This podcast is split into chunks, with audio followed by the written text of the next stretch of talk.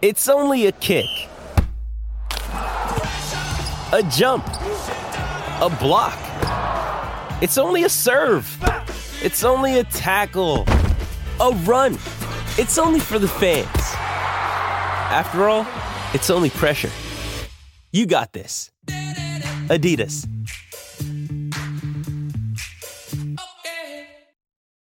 This episode is brought to you by Shopify. Whether you're selling a little or a lot, Shopify helps you do your thing, however you cha-ching. From the launch your online shop stage, all the way to the we just hit 1 million orders stage. No matter what stage you're in, Shopify's there to help you grow. Sign up for a $1 per month trial period at shopify.com/special offer, all lowercase. That's shopify.com/special offer. Thanks for listening to the latest Football Digest podcast, available on all podcast platforms. Subscribe now through Spotify, Apple Podcasts, Acast, or wherever you get your podcasts from, so you don't miss a single episode. Hello and welcome along to Football Digest Extra Time with myself, Nick Keaton. I'm joined this morning by the brilliant Freddie Keeley from the Daily Mirror to take a look at some of the biggest talking points from another busy weekend in football. And Freddie, I suppose there's only one place that we can really start this morning. The first real big bit of silverware this season, you know, apologies to any major fans of the Community Shield and the UEFA Super Cup, but the big major first bit of silverware has been decided. Manchester United ending their wait for a trophy. Erik ten Hag getting his first trophy as Manchester United boss. 2-0 win over Newcastle United in the Carabao Cup final. Goals from Casemiro and Marcus Rashford in a bit of a blitz in the first half, wasn't it? Those goals coming in quick succession, but really giving Man United that kind of stranglehold, that kind of control of the match, which they were able to see through to the end without too many problems, I think we can say there. But Freddie, what does this trophy mean for Manchester United? Obviously, the fact that it has been such a long time for a club as big as Manchester United is, you know, that was kind of obviously the kind of narrative going into this final, you know, waiting since 2017 for a trophy. Man United have gone far too long without one. As a Tottenham fan, I'd say that this is relatively short and we shouldn't be calling it a drought at all. But from that perspective, for the club going forward, this is going to mean so much for them and getting that kind of weight off their shoulders, and especially with the fact that they're still in contention in all three other competitions this season. Yeah, I think weight off the shoulders is the right term. As you said, I don't think there should have been too much weight put on it. There was more than there should have been for just, you know, 6 years of a managerial upheaval, and the last trophies coming under Mourinho in 2017. When you look at it like that, it doesn't seem like that long, I suppose. Things were made worse for Man United fans by seeing, you know, Man City and Liverpool competing at the top for the league title every season and reaching Champions League finals. You know, that's, you know, added to their woes recently. But as you say, they look a resurgent force under Erik ten Hag, and having the manager get you know, silverware just a matter of months really on from taking over, less than a year, very impressive, and bodes very well for the future, I think. Yeah, and in terms of that and Erik ten Hag winning the trophy in his first season, what that will mean for him and how the players believe, and probably even players who might be looking at Manchester United and thinking about, should I join that club? You know, not that I'm sure that there's probably too many issues and they have too many difficulties with convincing players to join.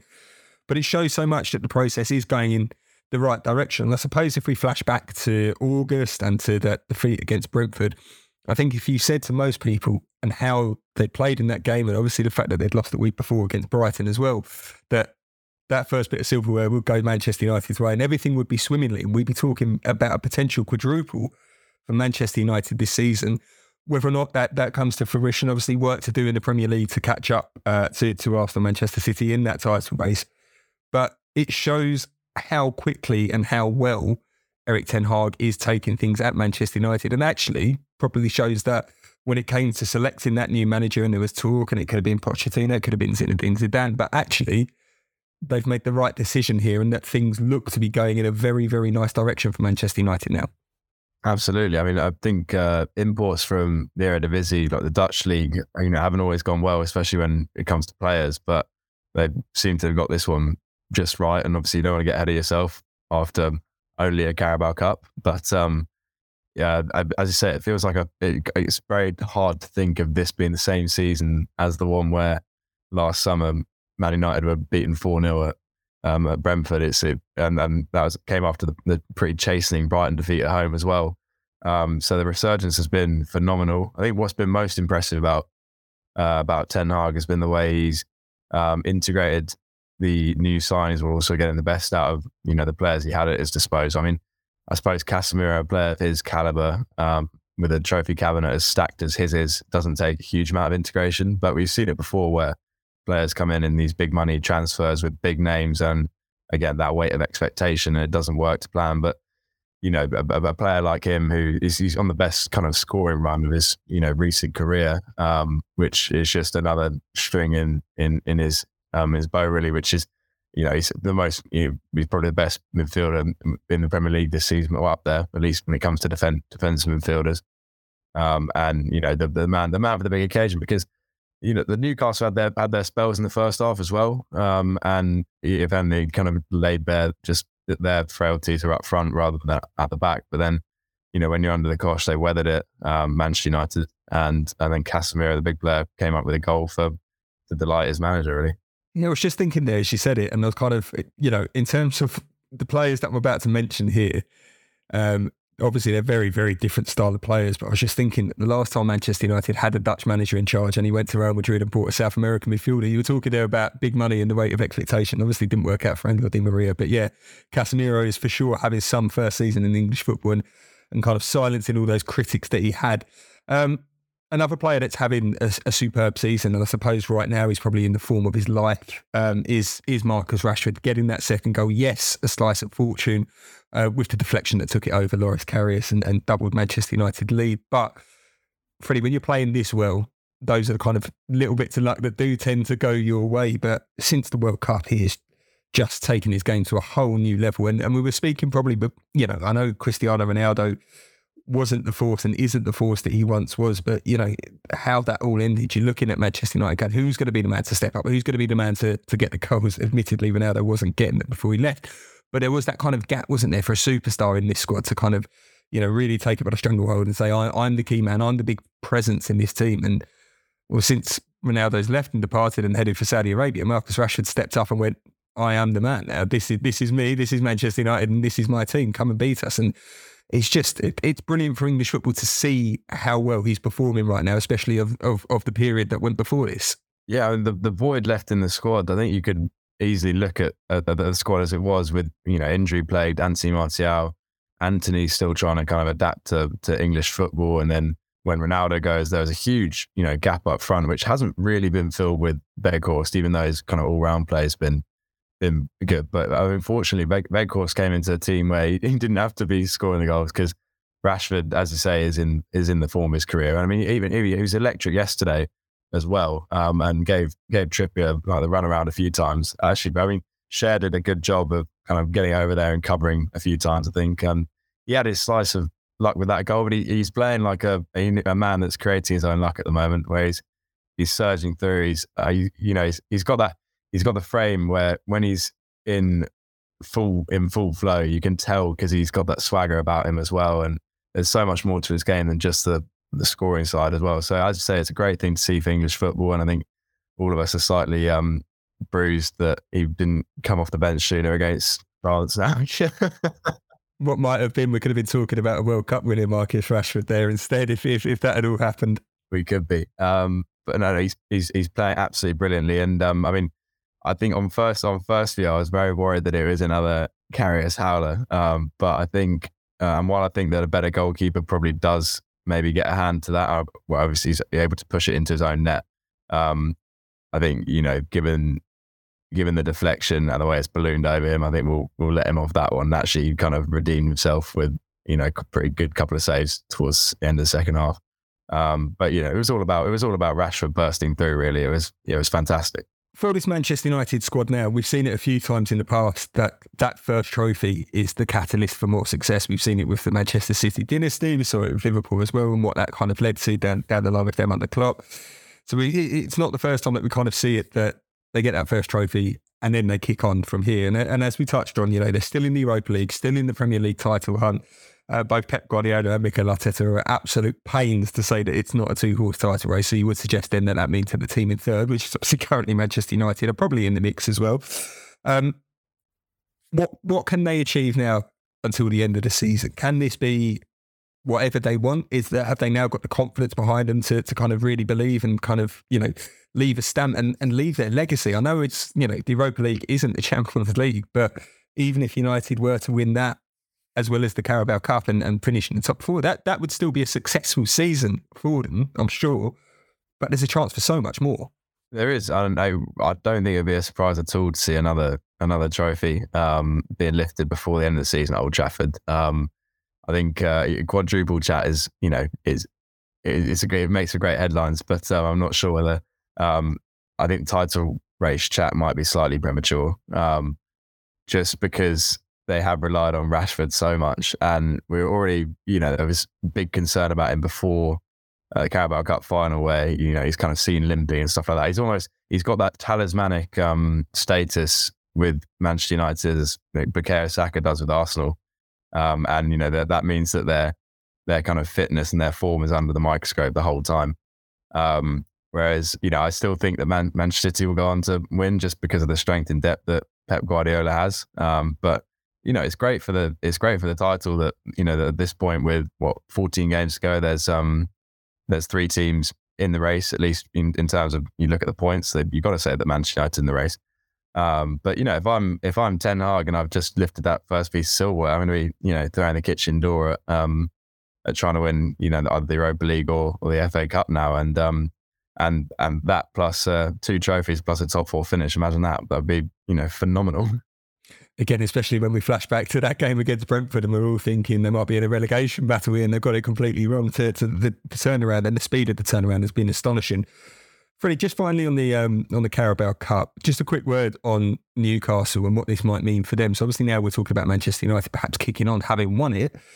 Is there a fear that this could put Newcastle in a bit of a tailspin? I don't know, maybe I'm getting a bit premature ahead of myself, but you look at their recent results in the Premier League, they've become a little bit more, I should say, leaky in terms of, you know, the success that they've had so far up to a certain point in the season, up until about kind of the end of January, had been built around such a brilliant, tight defence. That defence now looks a little bit more leaky. As you said there, the goals aren't necessarily flowing as much as they would like as well. And even when they were keeping all those clean sheets, they weren't. The reason why they were drawing so many games and haven't lost that many in the Premier League. Liverpool, the only team to beat them in the league this season, I believe I'm right in both of them, two defeats and both against Liverpool. But they were getting a lot of draws and they weren't scoring. Obviously, they've suffered disappointment in the cup final. They've dropped out of the top four as well last week as a result of that defeat to Liverpool and Tottenham beating West Ham. Is there now a concern that where there has been so much positive talk around Newcastle and had been this idea, oh yeah, they'll be in the Champions League, and it was kind of almost not considered a gimme, but they were in a strong position to get that final top four spot, that the disappointments that they've had in the last couple of weeks, they need to bounce back very, very quickly in their next league game, get that win and kind of forget about February and look towards the end of the season? Yeah, I wouldn't be too concerned if I was a Newcastle fan. Obviously we'd be like bitterly disappointed after yesterday, just because they're, you know, that's a proper trophy job. We were talking about 6 years for Manchester United earlier. That, you know, to the 50s and 60s for any silverware for a club of their size is, you know, is baffling. But the signs of progress are there, and the new ownership that's obviously kind of about a year and a half into tenure now is has taken a very steady and slow approach to kind of gradual progress, and they haven't, you know, broken the bank in the transfer market immediately and gone after that kind of short term, let's get a load of silverware. They are well behind Eddie Howe, and you could see in the kind of reaction yesterday we had Amanda Staveley at Wembley, and, you know, embraced all the players. She had a beaming smile on her face. They were clearly very, very, it was clearly a target for this season to kind of get that far in a cup, you know, even if they had, you know, suffered heartbreak on the day. So, scoring goals will continue to be a problem. And they've got the best defensive record in the league by quite some distance. And yesterday, they didn't really, I think, you know, it was a set piece where you had a very nearly offside call and a pretty unfortunate own goal. So it was, and the XG reflected that as well. So I wouldn't be too concerned about the way they're conceding, like, even though they kind of are creeping in a bit more, but they do need to find of a formula up front that works, because Callum Wilson had a couple of half chances yesterday. St. Maximin was electric on the left, but struggled to kind of summon that end product. Alexander Isak was really good when he came on, I thought, but again, he's not a prolific player, and he never was. I think he came from Real Sociedad, even if he's like a very good all-round striker. So scoring goals, yeah, especially with Miggy Almiron out of his kind of purple patch that he had earlier this season as well, is a real problem. And I think they've got to reassess just what Newcastle fans got to remember where they wanted to be at the end of the season. And you think if European qualification in any capacity combined with a cup final, I think you've probably got to be quite happy with that, I think. Yeah, absolutely. I think in terms of the kind of roadmap that they're on, for sure, you kind of think that they might have jumped a few steps had they gone into the Champions League this season, but it's still up for grabs for them.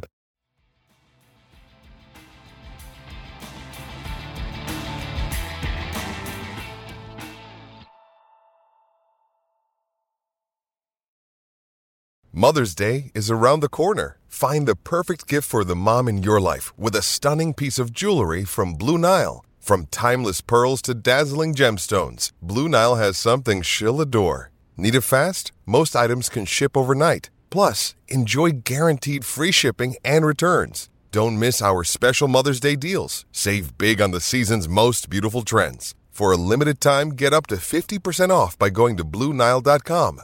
That's BlueNile.com. Another day is here, and you're ready for it. What to wear? Check. Breakfast, lunch, and dinner? Check. Planning for what's next and how to save for it? That's where Bank of America can help.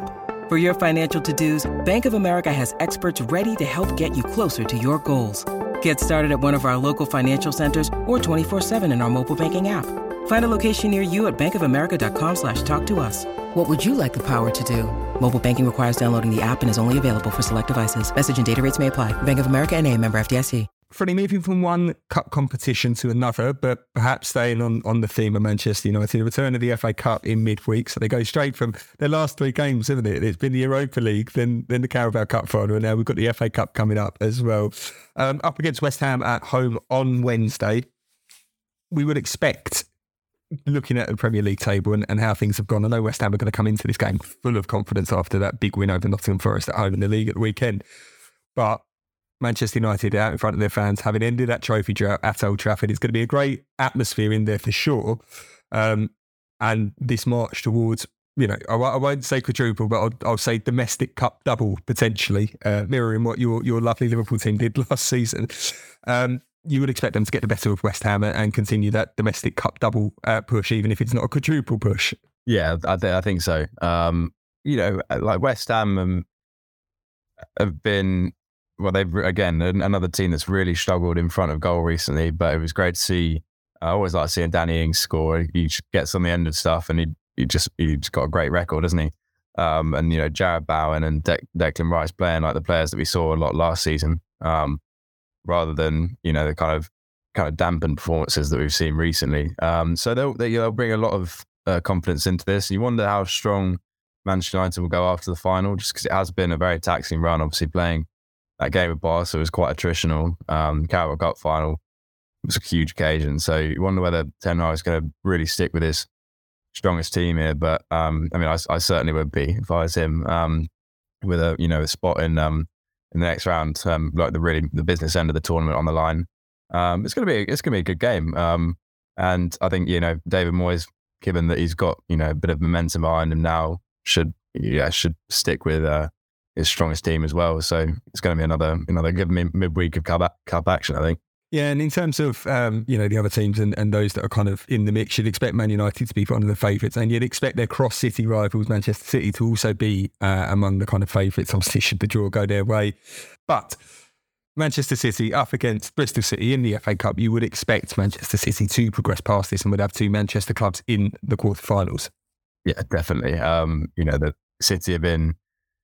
Guardiola has a habit of kind of throwing a bit of a curveball when it comes to these domestic cups and who they play, like in terms of his team selection. But they should just have far too much quality for Bristol City, I think. And I assume they're the bookmakers' favourites this season, especially with kind of Liverpool the holders out. But not out of the realms of possibility that we could see a kind of Manchester derby at Wembley in May. So be pretty good occasion, wouldn't it? Well, ideally as a Tottenham fan, and we're still in the cup, and I'm coming on to them in a second, I would not mind it if we had Manchester derby either in the quarterfinals or at Wembley in the semi-finals instead. That being said, that would obviously rely on Tottenham having progressed to those stages as well.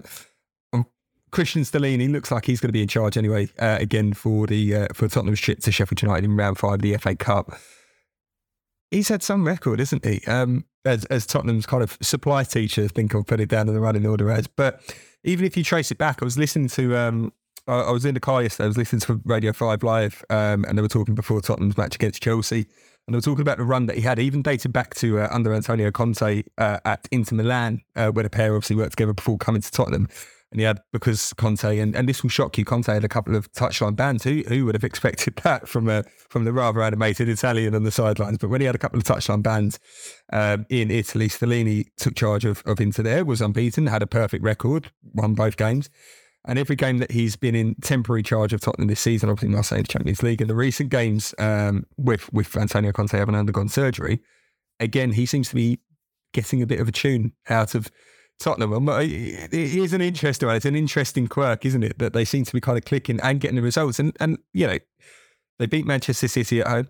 They've beaten West Ham, and they've got the better of Chelsea now as well. Those are three necessarily difficult games for as a Spurs fan that we normally slip up in. And you know, we haven't. I think it's our first win against Chelsea at the new stadium.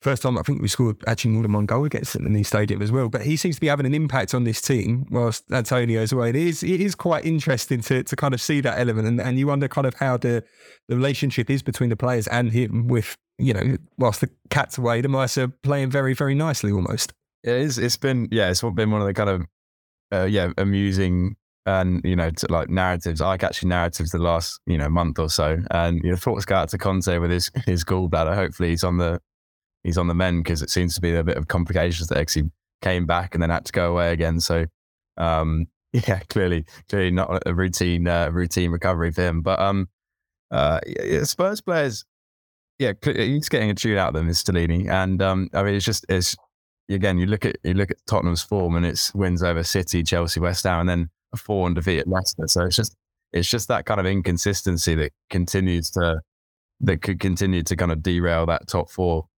push, really. But I think, given the performances we've seen in recent weeks, and you know, thinking about Newcastle slipping down a bit as well, then you probably think that Spurs are well positioned to nab that final Champions League spot. And as you say, still in the FA Cup, a winnable tie here, and all of a sudden, you know, it's not. Again, we were talking about earlier. It feels hard to remember that Man United Brentford was this season.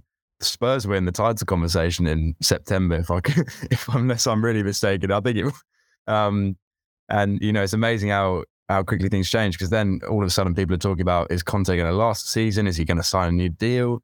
But actually, you know, quarterfinals of the FA Cup beckoning, and a top four finish. It could prove to be and you know, it's only a 1-0 aggregate disadvantage when Milan come calling as well. Keep talking like that, you won't be invited back on this show. It's fine. I think I'll probably put in a few pointed jibes about Liverpool as well this morning, so it's all in jest, it's all fun. I'm sure I'll just go and cry off camera afterwards. Just looking at the other FA Cup ties that we've got, and you're looking at kind of, there's one or two ties that for me stand out. You know, you always do this when it comes to an FA Cup round. In terms of, you always look for ones that kind of almost might be prime for shocks. And for me, I think there's two that stand out in particular. Number one, Leicester versus Blackburn. Leicester still haven't, I know, you know, obviously we touched on it there, that they got that lovely win against Spurs, but they're still, kind of not in the strides, not the Leicester that we've become accustomed to in recent seasons. And the other one, of course, is Southampton against Grimsby, bottom of the Premier League, at home to a League Two club, and that has all the hallmarks of a cup shock on it. And I'm sure you probably share my suggestion in those two being the two prime candidates for a shock if we are to see one in this round. Yeah, I think so. Well, I would say, I mean, I don't know a huge amount about Stoke's form at the moment, but Brighton seem to have a habit of kind of crashing out innocuously in these cup competitions as well, and you might think that they have the ability to go further, because I think, you know, the impressive job Roberto De Zerbi's done, you would think that they'd be primed for run deep into the competition with a winnable tie. But maybe I'd chuck that in there with the kind of Leicester, Blackburn, and Southampton, Grimsby's. But yeah, some old eyes on St Mary's on Wednesday night. Sounds like you're suggesting and wondering whether or not Alexis McAllister can do it on a cold midweek night at Stoke. By the sounds of it, we might not find. Yeah, might not find out if Messi could do it, but we might find out if Alexis McAllister could do it instead. Just before we go this morning, Freddie, we do have some Premier League action, midweek action to look forward to as well. Arsenal, they're at home to Everton, Liverpool at home to Wolves, both on Wednesday night. In terms of those matches and what they mean, I mean, for all of them, really, you know, for different reasons. Obviously, Everton and Wolves are at the bottom of the Premier League. Liverpool trying to claw their way back into the top four mix, and Arsenal looking for a title challenge, looking to sustain it, move further clear of Manchester City as well. These are testing games, you know, and recently as well, Everton beating Arsenal at Goodison Park earlier in February. Likewise, Liverpool losing at Wolves recently too. You kind of look at these and the subplots that go on in these games and that will exist around them. I mean, they're not necessarily mouth-watering when you kind of just look at them on a sheet, but when you look into look a little bit further into them, they do kind of throw up. They suggest that they should be interesting games, at least anyway. Yeah, I think so. I mean, it was written in the stars really that Sean Dyche's first game as Everton manager that he'd, you know, get an attritional 1-0 win over the Premier League leaders. But it's pretty hard to see that happening again at the Emirates, given the way that place has been booming recently. And it wasn't pretty from Arsenal at the weekend, and, you know, more VAR controversy. But, you know, getting a 1-0 win, and when you're not playing especially well, again, we're talking about Gabriel Jesus being out of action, Thomas Partey struggling for fitness as well. So, you know, they're finding a way to keep this title race really interesting and keep that lead at the top of the table. Liverpool, on the other hand, I think I'm pretty sure it was the Wolves defeat where Klopp said it was, you know, pretty much the worst performance that he's seen since he took over. So there's a point to prove there as well. It's fairly hard to see how the Reds are going to prove it, given kind of lifeless performance against Palace on Saturday. But, you know, I mean, again, I was talking about Tottenham's inconsistency earlier. Liverpool have taken that and amplified it about 9 times this season. So I think I'd probably rather be watching Arsenal Everton than Liverpool this midweek. But, you know, last Arsenal, maybe we can claim revenge over Wolves. Just from a fan's point of view, and, you know, myself being sake of an outsider, then sake of a neutral when it comes to Liverpool, despite the fact that I might mention on this show before that my old man is a Liverpool fan. But is it frustrating in terms of, you look at kind of Merseyside derby, get the win there, play well at Newcastle, get the win there, go 2-0 up against Real Madrid. You know, when Liverpool went 2-0 up against Real Madrid, I'm thinking, wow, they are back. They have somehow found, you know, regained whatever they'd lost this season. They seem to have found their mojo back again. And then obviously how that game panned out, and then the performance against Crystal Palace. I mean, you said there about inconsistency. It must be, you know, you kind of think you're climbing the mountain again and you're back on the way up, and then it just seems to have not gone that way in the last, you know, game and a third, shall we say, you know, the kind of, or a game and 2/3 against Real Madrid, I think is what we'll describe that as. Yeah. It's, I think, I mean, the last season's quadruple charge seems to left players so knackered. You know, seeing like players that used to absolutely dominate pressing, really struggling to gain a foothold now and being overrun in midfield, run ragged in defence, and a bit short of ideas in attack as well. So, you know, you could put all that together, and then all you've got is Alisson. Really, who's been, you know, our best player this season, and then even he was prone to matching Thibaut Courtois with a howler last week. So, I mean, not to sound like Jamie Carragher, who pretty much said this, I think he was on Champions League coverage and just saying, well, kind of edged Everton in the worst Everton team we've seen in a long time in the Merseyside derby, got outplayed by a 10-man Newcastle for a lot of that game as well after Nick Pope was sent off. So, were Liverpool ever really back? Probably not. But then it is pretty hard to kind of then reconcile that with that first 15 minutes against Real Madrid and then what we saw afterwards as well. I mean, the main difference on the day, I think, was the golfing class in midfield. Modric producing another timeless display. And they're just completely unflappable, Real Madrid, on the European stage. 14-time champions for a reason. And they go 2-0 down and didn't seem fazed by it at all, and just knew that a player of, Vinicius's quality, that the chances were going to come. And then when you've got, inevitable that Benzema was going to be fit for that game as well. Players of their quality. It was, they just don't get nervous about being 2-0 down at Anfield. They know what they're going to do. Freddie, for your sake, I hope Liverpool do get the win against Wolves this week. And just finally, before we go this morning, do you want to flag some lovely news regarding one of our colleagues here at Reach, and it regards the Mirror's Jacob Leakes, who won the Football Media Award at the Football v Homophobia Awards at the weekend. Freddie, I'm sure you join me in saying brilliant work that Jacob does around that topic, and a well-deserved award win. And of course, you can read all of Jacob's lovely stories. You can read all of Freddie's stories as well, if you so wish, on the Mirror's website. And of course, you can keep up to date with all the latest from football in terms of transfers and breakouts and quotes and everything. Basically, all you want from football, you can keep up to date with the latest across the Mirror, across the Star, and across the Daily Express. But for now, it's goodbye.